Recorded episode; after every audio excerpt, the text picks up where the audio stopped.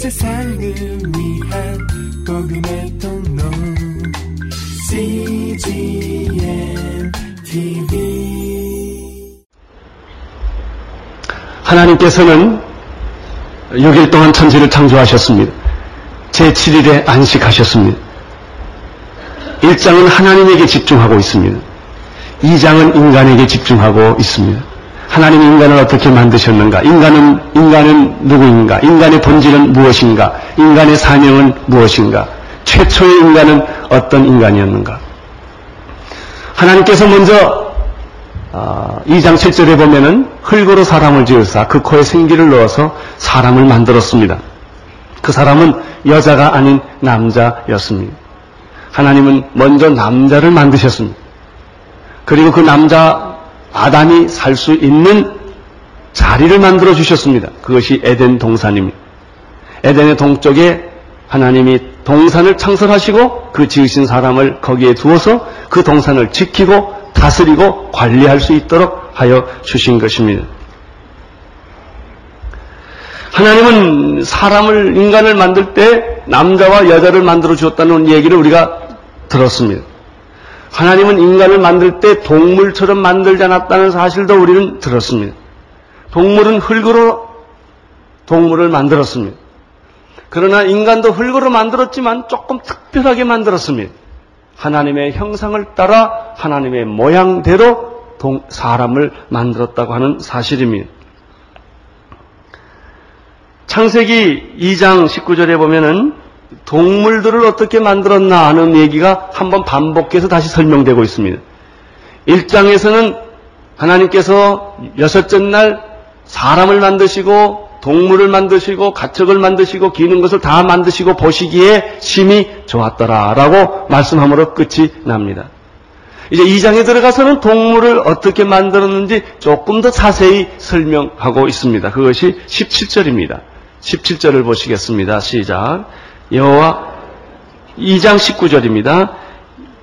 여호와 하나님이 흙으로 각종 들짐승과 공중의 각종 새를 지으셨고 이렇게 됐습니다. 흙으로 동물을 만드셨습니다. 그래서 동물이 죽으면 흙으로 돌아가는 것입니다. 그러나 사람은 다릅니다. 하나님의 생기로 지으셨기 때문에 하나님의 형상과 하나님의 모양으로 지었기 때문에 사람은 죽으면 없어져 버리는 것이 아닙니다. 사람은 하나님의 형상대로 지음받기 때문에 하나님에게로 돌아가게 되어 있는 것입니다. 이것이 인간의 특징이요, 인간의 본질입니다.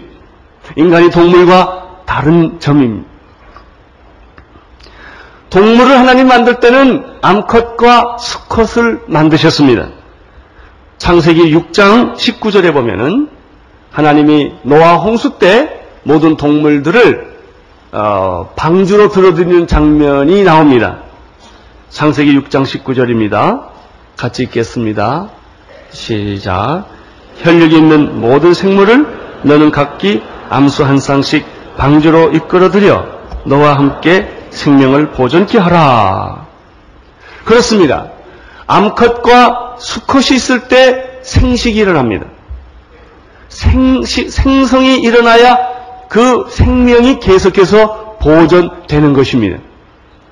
창세기 1장 22절에 보면은 동물을 만드시고 하나님이 그들에게 복을 주어 생육하고 번성하여 여러 바닷물에 충만하라 라는 말씀을 하셨습니다. 이런 방법으로 동물들이 번식을 하게 된 것입니다. 아, 그러나 사람의 경우는 비슷하지만 완전히 다릅니다. 동물처럼 생식하고 번식하는 것은 마찬가지입니다. 암컷과 수컷이 있는 것은 마찬가지입니다.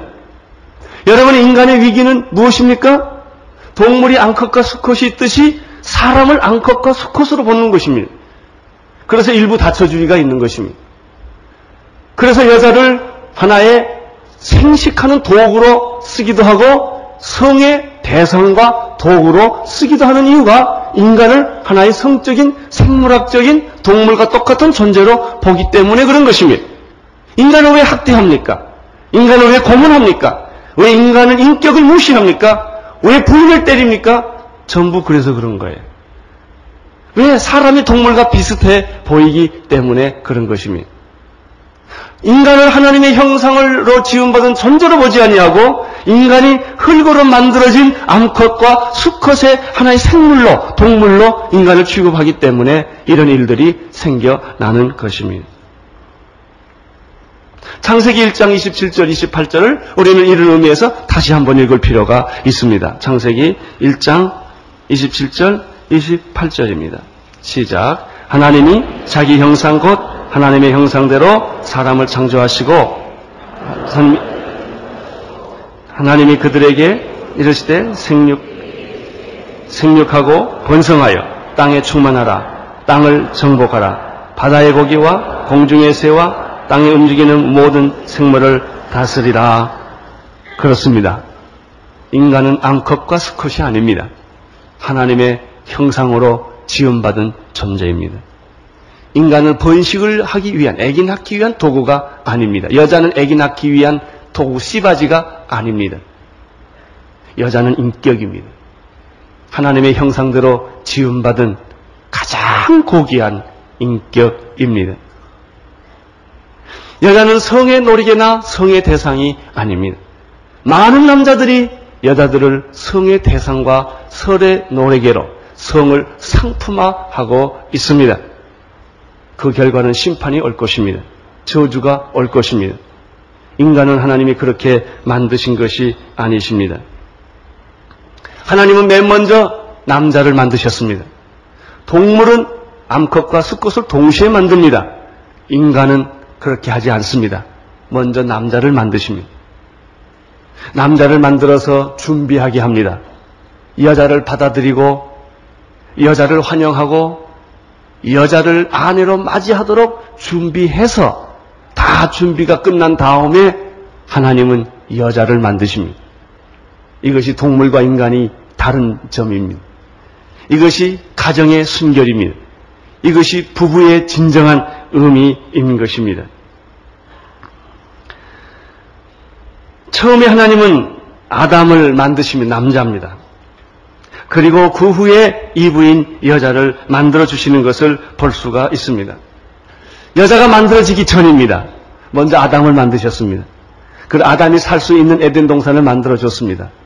아담이 총각일 때, 아직 여자가 없었을 때, 결혼하지 않고 혼자 살았을 때, 아담은 무엇을 했을까요? 19절입니다. 19절. 시작. 여호와 하나님이 흙으로 각종 들짐승과 공중의 각종 새를 지으시고 아담이 어떻게 이름을 짓나 보시려고 그것들을 그에게로 이끌어 이르시니 아다 아, 아담이 홀로 있을 때 하나님은 여자를 먼저 만들지 아니하고 동물을 먼저 보냅니다. 예, 동물하고 친하게 합니다. 동물을 관리하게 합니다. 여러분 남자는 언제나 잘 준비되어 있어야 여자를 만날 수 있습니다. 준비되어 있지 않는 사람은 여자를 만날 수가 없고 만날 자격도 없는 것입니다. 하나님이 이렇게 동물들에게 먼저 다 하나님하고 동물하고 친하게 해 주십니다. 그 다음에 또 하나님이 아담에게 하나의 사명을 주시는데 동물들에게 다 이름을 붙이라고 말씀해 주신 것입니다. 이것은 동물을 관리하려고 하는 아, 하나님의 섭리인 것입니다. 이름을 붙이는 일은 쉬운 일이 아닙니다. 여러분, 어, 여러분의 자녀 이름은 여러분의 부모님이 지으셨습니까? 여러분이 지으셨습니까? 요즘 신세대 애들은 다 아기를 갖게 되면 그 낳기 전에 무슨 이름부터 다 지어놓고 어, 준비하는 것을 볼 수가 있습니다. 이름 짓는 일이 참 얼마나 어려운가를 알 수 있습니다. 옛날에 한국 이름 잘 짓는 그 이름 대상이 있었는데 이신데 이름이 기쁨이에요. 이기쁨. 그래서 그게 이름이 대상을 받은 일이 있었습니다. 저는 하용조인데 누가 내 아들 이름을 수도라고 지으라고 그러더라고요. 그래서 그렇게 안 짓겠다고 그랬습니다. 딸 이름을 지으면 수채가 얼마나 예쁘냐고 그렇게 얘기를 해서. 어, 이름을 잘못 지으면 굉장히 이렇게 놀림감을 받게 되기도 합니다. 어, 이름을 지으려면 관찰을 해야 합니다. 그 특성에 맞게 이름을 지어야 합니다. 또 이름을 지으려면 똑같은 이름을 지을 수가 없습니다. 다 다른 이름을 짓게 되는 것입니다. 또 이름을 지을 때 그 이름이 부르기가 사랑스럽고 의미가 좋아야 합니다. 그래서 이름을 짓는 것입니다. 하나님은 아담에게 동물들의 이름을 다 지으라고 이렇게 명령을 해 주셨습니다. 원숭이를 보면 꼭 원숭이 같죠? 곰은 곰이고 어쩌면 그 토끼를 그 이름을 잘 지었을까요? 토끼. 다 그렇게 이름을 지었습니다. 원숭이는 원숭이고 토끼는 토끼죠. 토끼가 쥐일 수가 없고 다람쥐가 곰일 수는 없습니다. 이렇게 이름을 다 지어 주셨습니다. 19절 끝부분부터 20절까지 읽겠습니다. 아담이 각 생물을 일컫는 바가 곧 그 이름이라. 아, 그 다음에 아담이 모든 육축과 공중의 새와 들의 모든 짐승에게 이름을 주니라. 아담이 예. 아담이 얼마나 관찰력이 뛰어났고 그 다음에 동물들이 얼마나 많아요. 수천 그 수만의 동물이 있는데 이름을 다 지어줬으니 기억력이 얼마나 뛰어날까요? 죄를 짓지 않는 인간의 두뇌는 우수했던 것 같습니다. 명철했던 것 같습니다. 또 창의력이 뛰어났던 것 같습니다. 누가 그런 조사를 했어요. 1분에 10마리의 동물의 이름을 관찰하고 짓는다면 그것도 얼마나 빠르겠어요. 1분 동안에 10마리가 싹싹싹 지나가면 이름을 다 지어주니 5시간을 해야 3천마리의 이름을 짓는다는 것입니다. 이렇게 아담이 이름을 다 지어줬습니다. 아담이 이름을 동물을 지어준다는 말에서 우리가 굉장히 중요한 사실 하나를 배울 수가 있습니다. 그것은 진화론은 가짜라는 것입니다. 여러분, 왜냐하면 이름을 지을 때 진화할 때까지 다 기다려서 짓지 않기 때문에 그렇습니다. 이것이 하나님의 창조의 세계고 또 그렇게 이름을 짓는 이유였습니다. 아담이 동물의 이름들을 지을 때마다 느끼는 것이 하나 있었을 거예요. 무엇일까요? 동물들은 다 암컷과 수컷 쌍쌍이 있는데 자기는 혼자였다는 사실입니다. 왜 나는 혼자일까? 아마 아담이 그렇게 생각했을 것입니다. 그리고 나도 배필이 필요하다. 나도 짝이 필요하다는 생각을 하게 했을 것입니다. 이 생각을 철저히 갖기 전까지 하나님은 여자를 안 주셨다는 것입니다. 왜냐하면 그런 생각을 잘 철저하게 해야 여자를 사랑할 수 있기 때문입니다. 당신의 부부에 왜 문제가 생겼는가? 이 과정을 다 없애버렸기 때문에 그렇습니다. 어느 날 남자 여자가 만나서 눈 맞아서 결혼했기 때문에 그런 가 과정이 없기 때문에. 그러나 하나님이 아담과 이브를 동물처럼 안 만드시고 아담을 먼저 만드시고 준비를 시키시고 여자를 끌고 와서 결혼하게끔 만들어서 하나님이 원하는 가정을 만들어줬다는 것은 얼마나 인격적인지 몰라요. 하나님이 얼마나 여자를 사랑하시고 아름답게 만드셨다는 것을 우리가 알 수가 있습니다. 그래서 하나님께서 아담이 혼자 있는 것을 보시고 독조하는 것이 좋지 않게 보인 것입니다. 18절을 보십시오. 2장 18절 시작. 여호와 하나님이 가라사대 사람이 덕주하는 것이 좋지 못하니 내가 그를 위하여 돕는 배필을 지으리라. 한, 여러분 하나님이 남자를 만들어 주었습니다. 그 남자에게 여자를 만들어 줬는데 그 만들어 주신 분은 누구십니까? 하나님이십니다. 그 여자의 역할은 무엇입니까? 돕는 배필입니다. 돕는 배필이란 뜻은 무엇입니까? 종이라는 뜻이 아닙니다.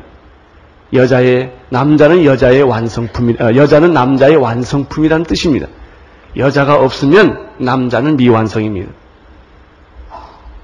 여자가 있어야 남자는 완성된다는 뜻입니다. 남자는 혼자 아기 낳을 수 없어요. 여자가 있어야 아기를 낳게 되는 것입니다. 남자의 완성은 여자입니다.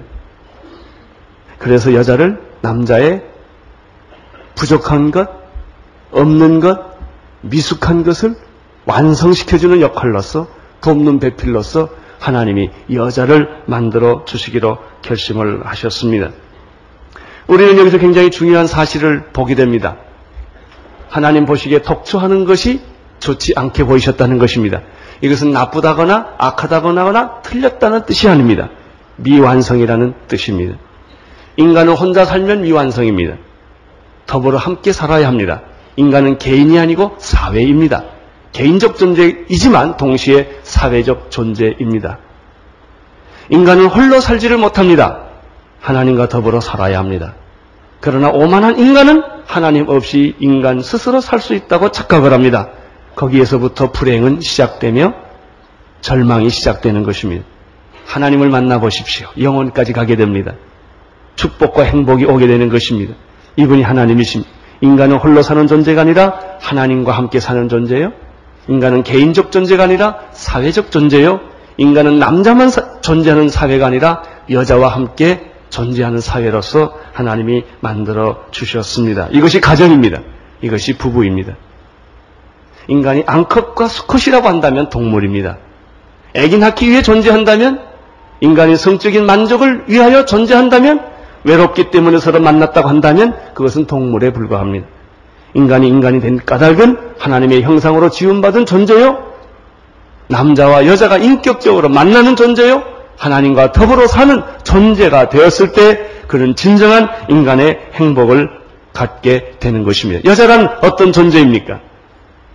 우리는 첫째 남편, 남자를 돕는 배필이라는 사실을 먼저 배웠습니다.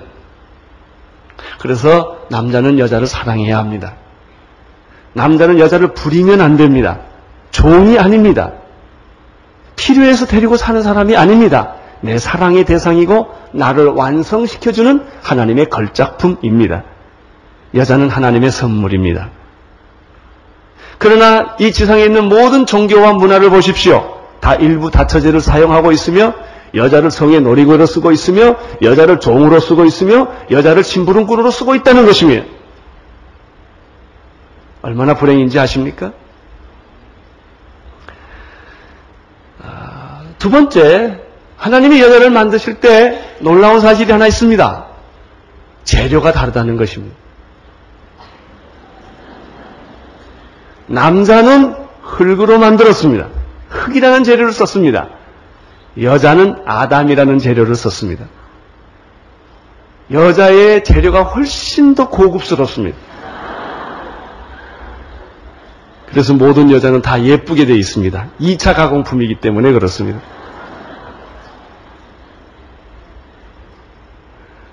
아, 아담은 흙에서 나왔습니다. 여자는 아담에게서 나왔습니다. 그럼에도 불구하고 사탄이 지배하는 세계, 죄가 지배하는 세계는 여자를 동물로, 애기 낳는 도구로, 성적인 놀이개로 그렇게 사용하고 있다는 것입니다. 그것이 불행입니다. 그것이 저주입니다.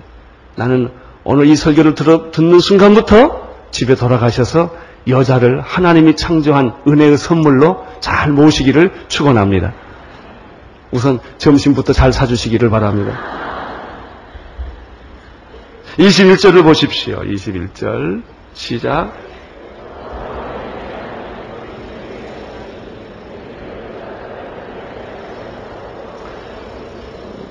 여자를 어떻게 만들었는가? 아주 오늘 두 가지 중요한 사실을 여기서 배울 수가 있습니다. 하나님이 여자를 만드실 때 아담을 깊이 잠들게 했습니다. 깊이 잠들었다는 말은 무엇일까요? 죽었다는 뜻입니다. 수술할 때 그냥 안 합니다. 마취를 하고 재우고 수술을 합니다.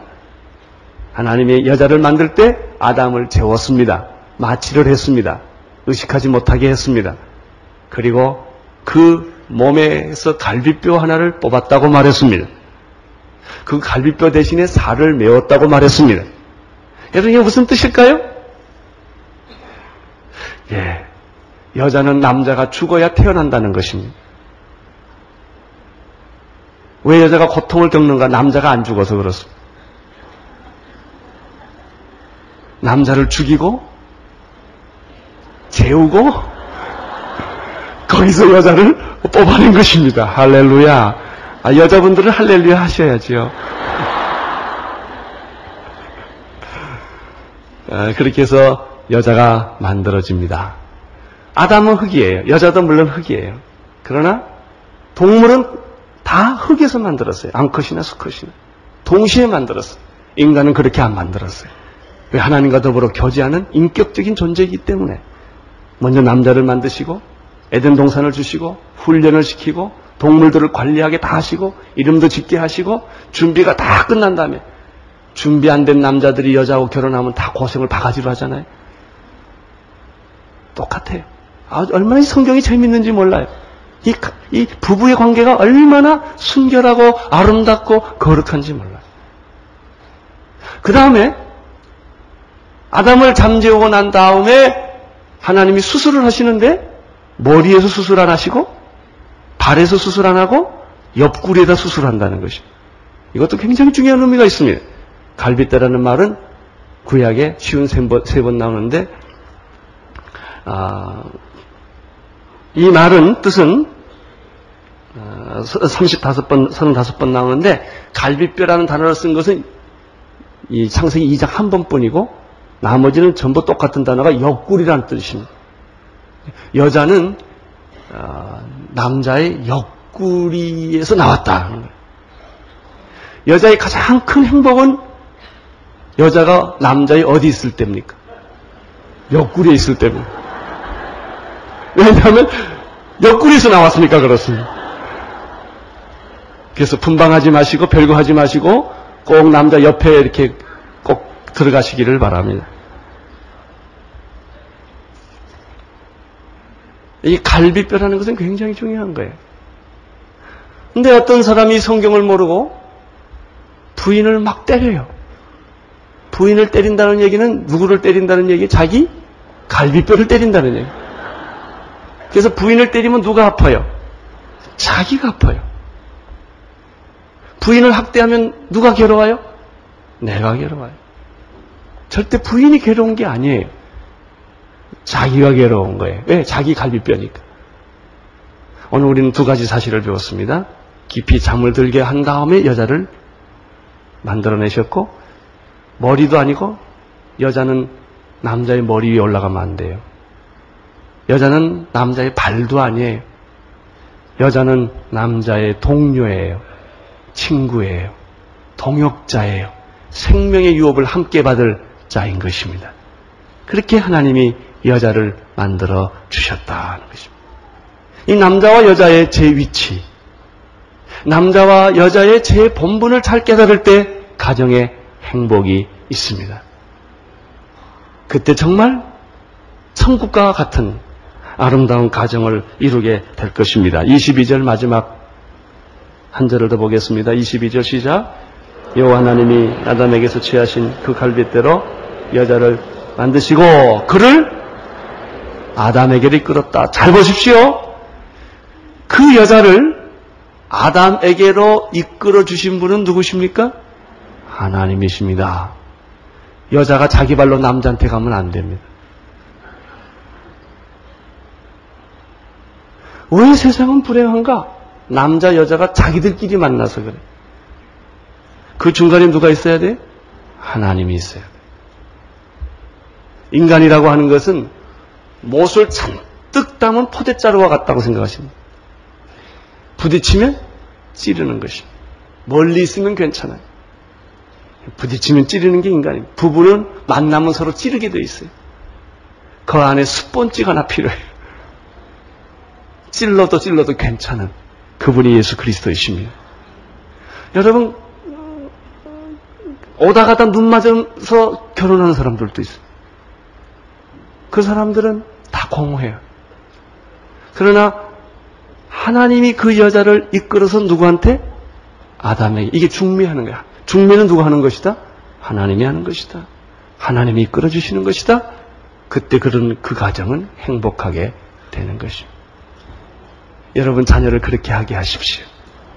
지금이라도 늦지 않으니 여러분 부부 사이에 예수님을 모십시오. 그럼 찌르는 것이 없어질 것입니다. 모든 것이 축복이 될 것입니다.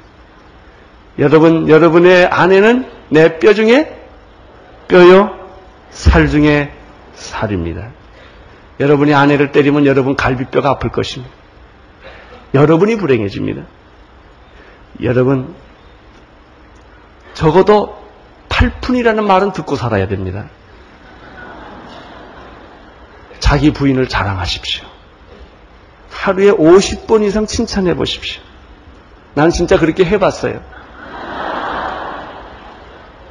그러니까 부인이 달라지더라고요.